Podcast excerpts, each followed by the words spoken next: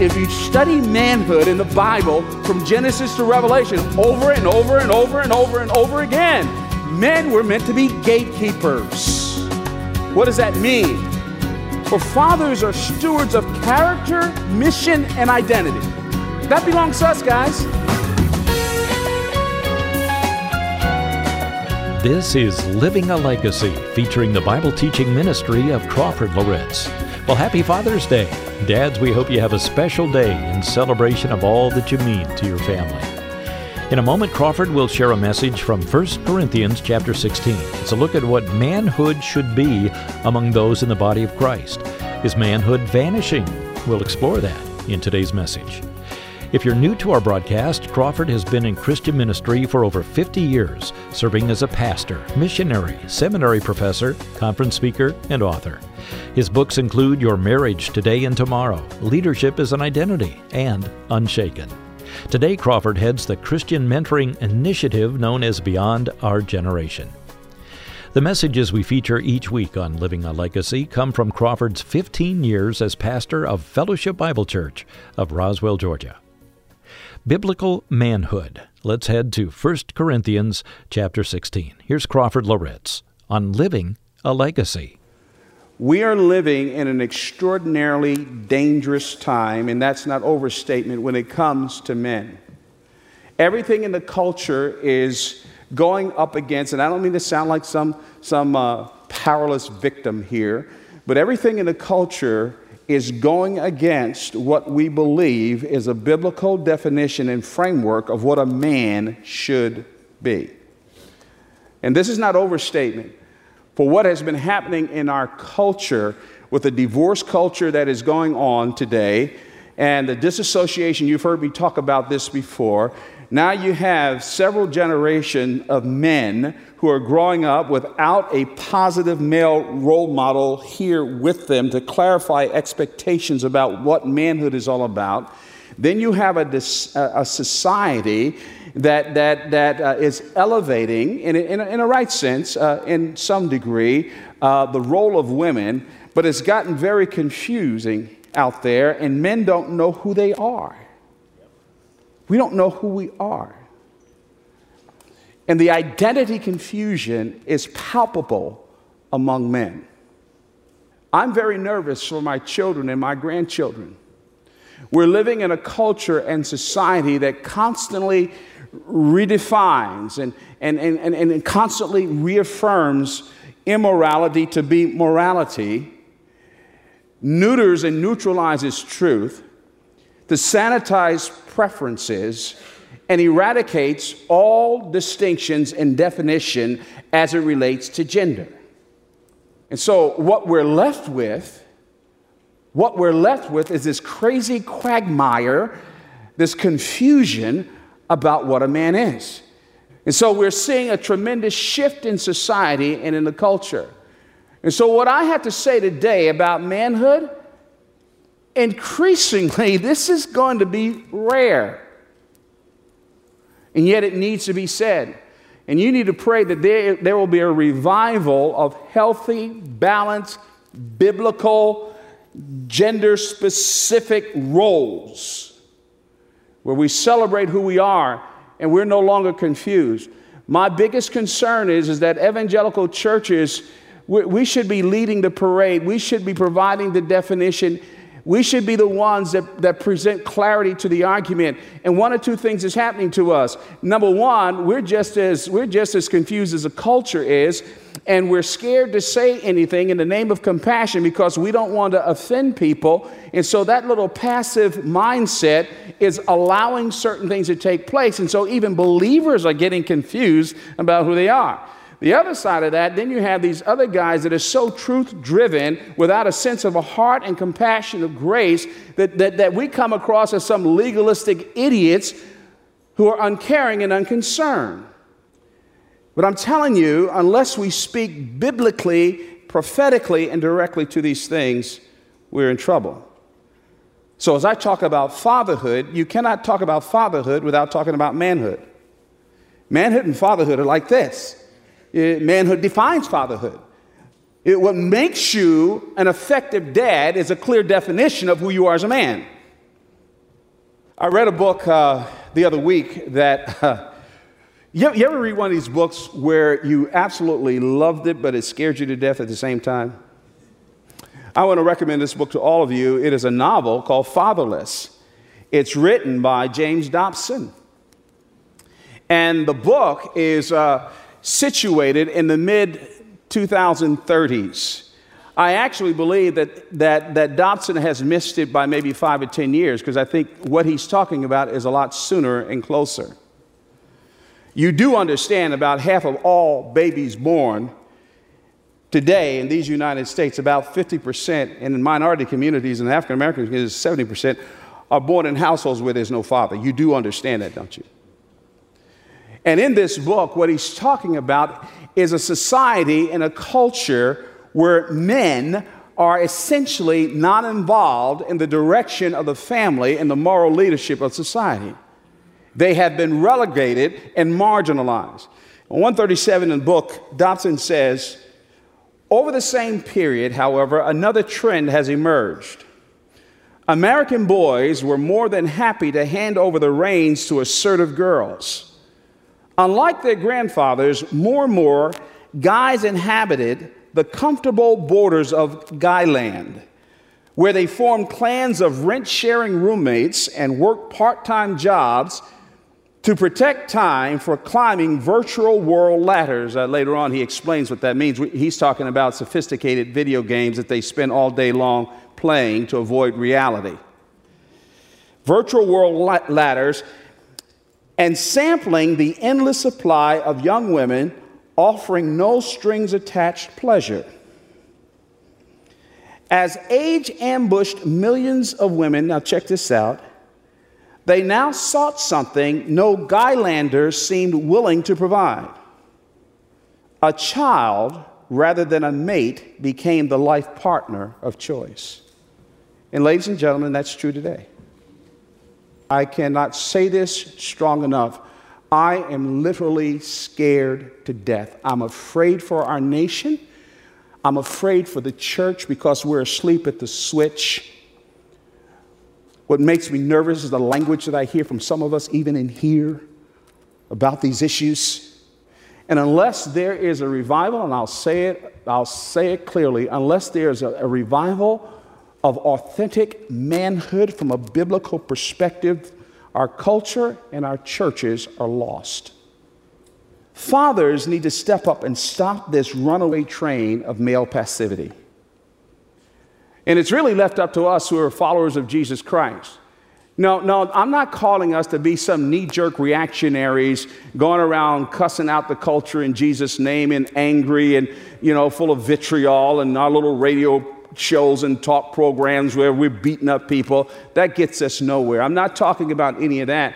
But what I'm talking about is a passionate commitment for us to model this stuff in the context of our own families, to stop being so blasted passive about leadership in the home, to really step up to the reality that my family has got to tell the truth about what God's doing in human history and that I need to back up what I'm saying by producing models that's coming out of my own household of what it really means to be a healthy, non reactionary male, to be a follower of Jesus Christ.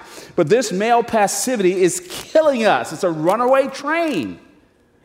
Fathers are gatekeepers. That's if you, if you read, if you study manhood in the Bible from Genesis to Revelation over and over and over and over and over and over and over again, men were meant to be gatekeepers.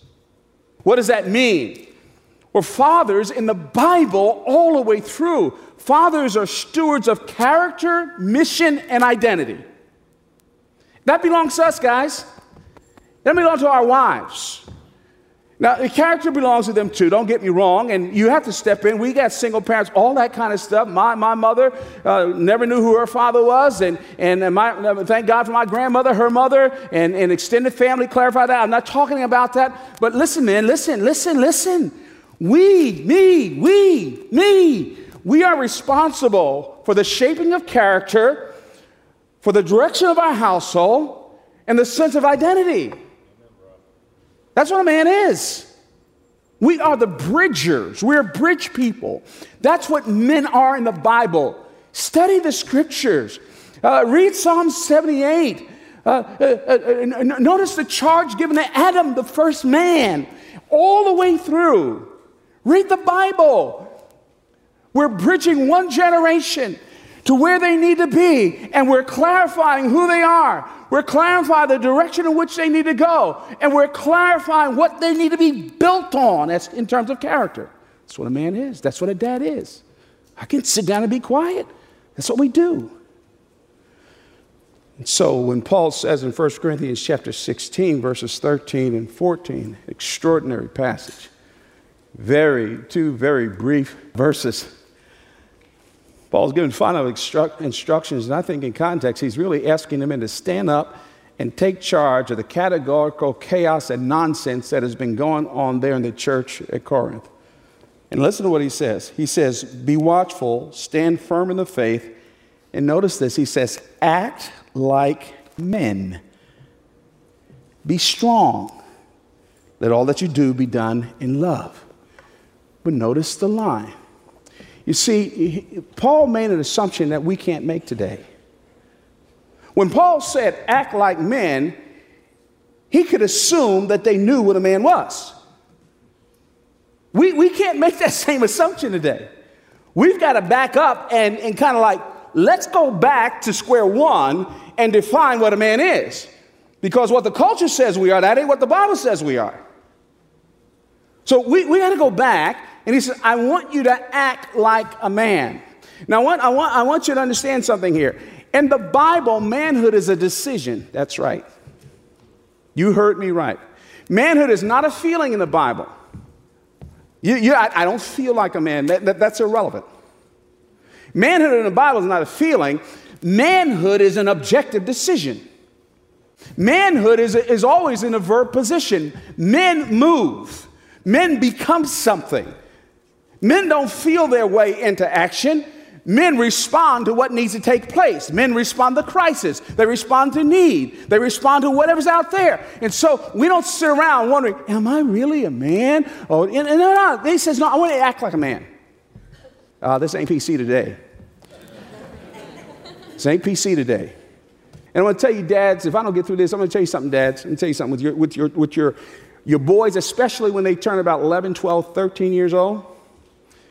And mom has got to step back and you got to get in their grill and you, you, you got to get right here with them and say, son, I don't care how you feel. This is what you're going to do. Well, I, don't, I don't care how you feel. Well, mom, I don't care what mom says. You're going to do this, this, and this. Because you're going to learn how to act like a man. When you say I do and all hell breaks loose and, and your family has to have food on the table and you don't like that job, you don't like that issue, I don't want you shrinking back saying, I no longer want to be a man. No, you're a man. You're going to act like a man.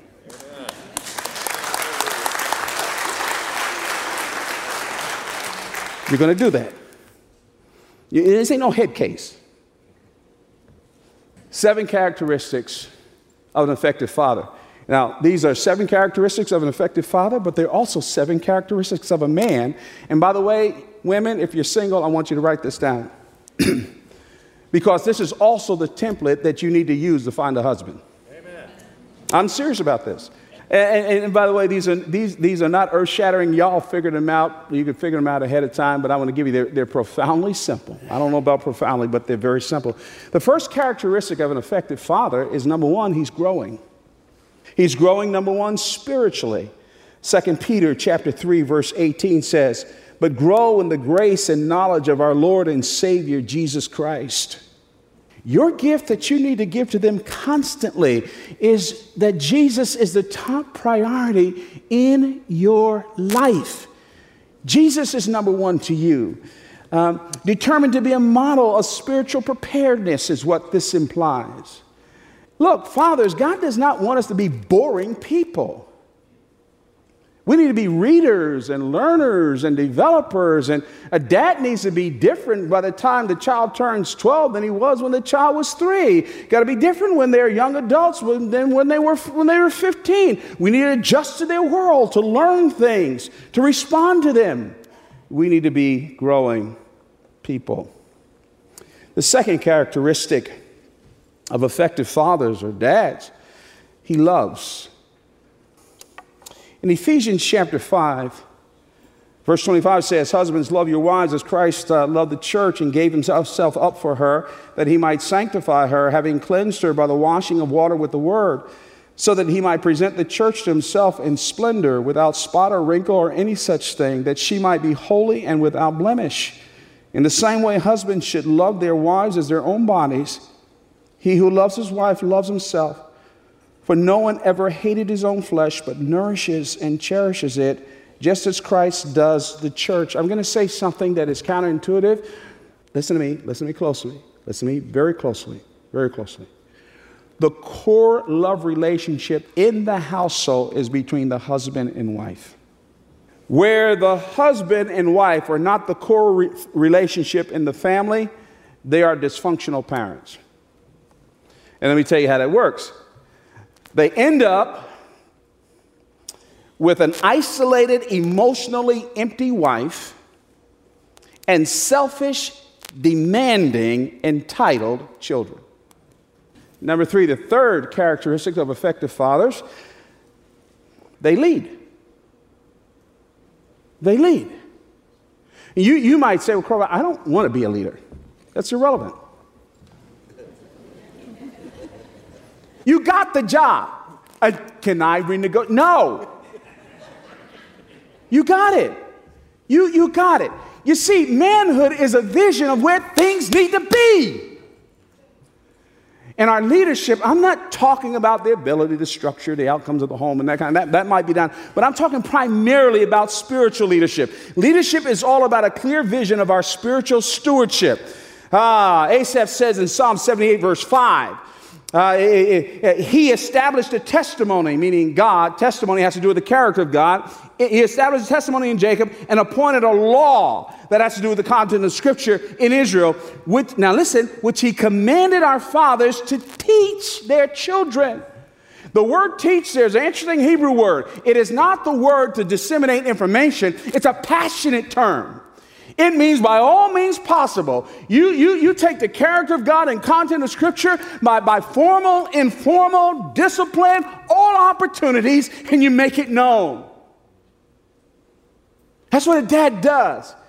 You see, dad,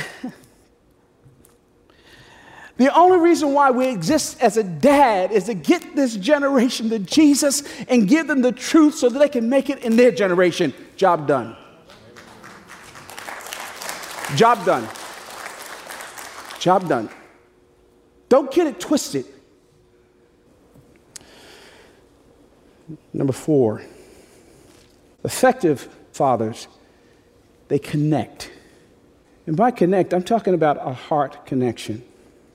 Some might get upset with me using this verse because it is the primary application of this verse has to do with prophecy, but I also believe the secondary application is true too as it relates to the hearts of men. I think it's interesting that the last book and the last verse in the Old Testament says this Malachi 4 6. And he will turn the hearts of fathers to their children, and the hearts of children to their fathers. As a man, God does not want us to be some little sawed off Napoleon. He doesn't want us to be some egomaniac that is so insecure that there's a little reign of terror in our household and everybody's scared of us. That's not being a good dad, that's being an idiot. That's what he's talking about. We all we do these things because we profoundly love our children. And I think what, I, I'm trying to underscore here is that we, we have to commit to an unconditional love for our kids that goes beyond performance. And I tell you, dads, and I know how hard this is because you're looking at a dude that it gets distracted. But when you are with your family, be with your family. You understand? You see, we, we, we need to give our kids more than grunts and nods. Just some random food for thought. Number five, real quickly. An effective father protects. Your kids and your wife ought to know that wherever you are, you will do whatever it takes to make sure that they are safe. Number six, an effective father provides. 1 Timothy chapter 5, verse 8 says, this is a searing verse. I want you to listen to it. But if anyone does not provide for his relatives, and especially members of his household, he has denied the faith and is worse than an unbeliever. Notice how he links a work ethic with proof of your salvation. I don't think what, what Paul is saying is if, if a dude is out of a job, he's shrinking back from his responsibility. That's not what he's saying at all. There are transitions in life. There are things that we need to do. Uh, we lose our jobs. We go on to the next level our career. There are holding patterns. And I, I, would, I would suggest to you for the ride's over, many of us will be there any number of times. So he's not saying that you're unspiritual if you're unemployed or you're out of a job. He's not saying that you're derelict of your responsibility because you don't have a job, but, but, but, but don't go too far. He is saying that you are intentional, you are aggressive, you're not C minus in your search for employment. You're on top of things. You're providing the emotional assurance. You're stepping into this thing. You're not going out looking for a couple of hours and then watching ESPN all day long. You are taking charge. You're doing all that you possibly can do to make sure that the needs of the family are being met. You're taking the initiative and you're being responsible. And then the final one is this an effective father responds. And actually, what I mean by that is that he serves. The only reason why you and I are head of the household, the only reason why, is because we are called to outserve everybody in that house. We, we are called to translate vision to reality. We're called to remove boulders and barriers and blast stuff out of the way. We're called to put our kids on our shoulders. We're called to push them.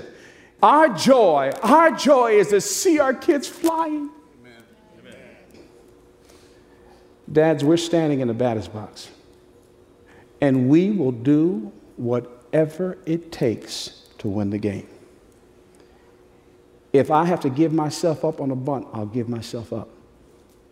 If I got to hit a sacrifice fly, I'll hit a sacrifice fly. If I need to hit a gapper to move the base runners over, I'll do it. And if it's at the bottom half of the ninth inning, and I'm in the batter's box and I need to swing for the fences, I'm going to swing for the fences. Listen to me. You do whatever it takes for your family to be everything God wants it to be. But for heaven's sake, don't you look at strike three. If you got to go down, you go down swinging. A powerful reminder about the biblical role of dads. Dr. Crawford Loritts with a message titled Vanishing Manhood here on Living a Legacy. Here again are those seven characteristics of an effective father. Number one, he's growing. Number two, he loves. Three, he leads. Four, he connects. Five, he protects. Six, he provides. And seven, he serves. If you joined us late in the broadcast, this entire message can be heard again on our website. Go to livingalegacy.org, livingalegacy.org. You can also download messages to your computer, phone, or tablet for free. We're always grateful to hear how God is using these messages in your walk with Christ. Take a moment to email livingalegacy.org. Thanks for listening. For Crawford Loritts, I'm Bill Davis. This program is a production of Moody Radio, a ministry of Moody Bible Institute.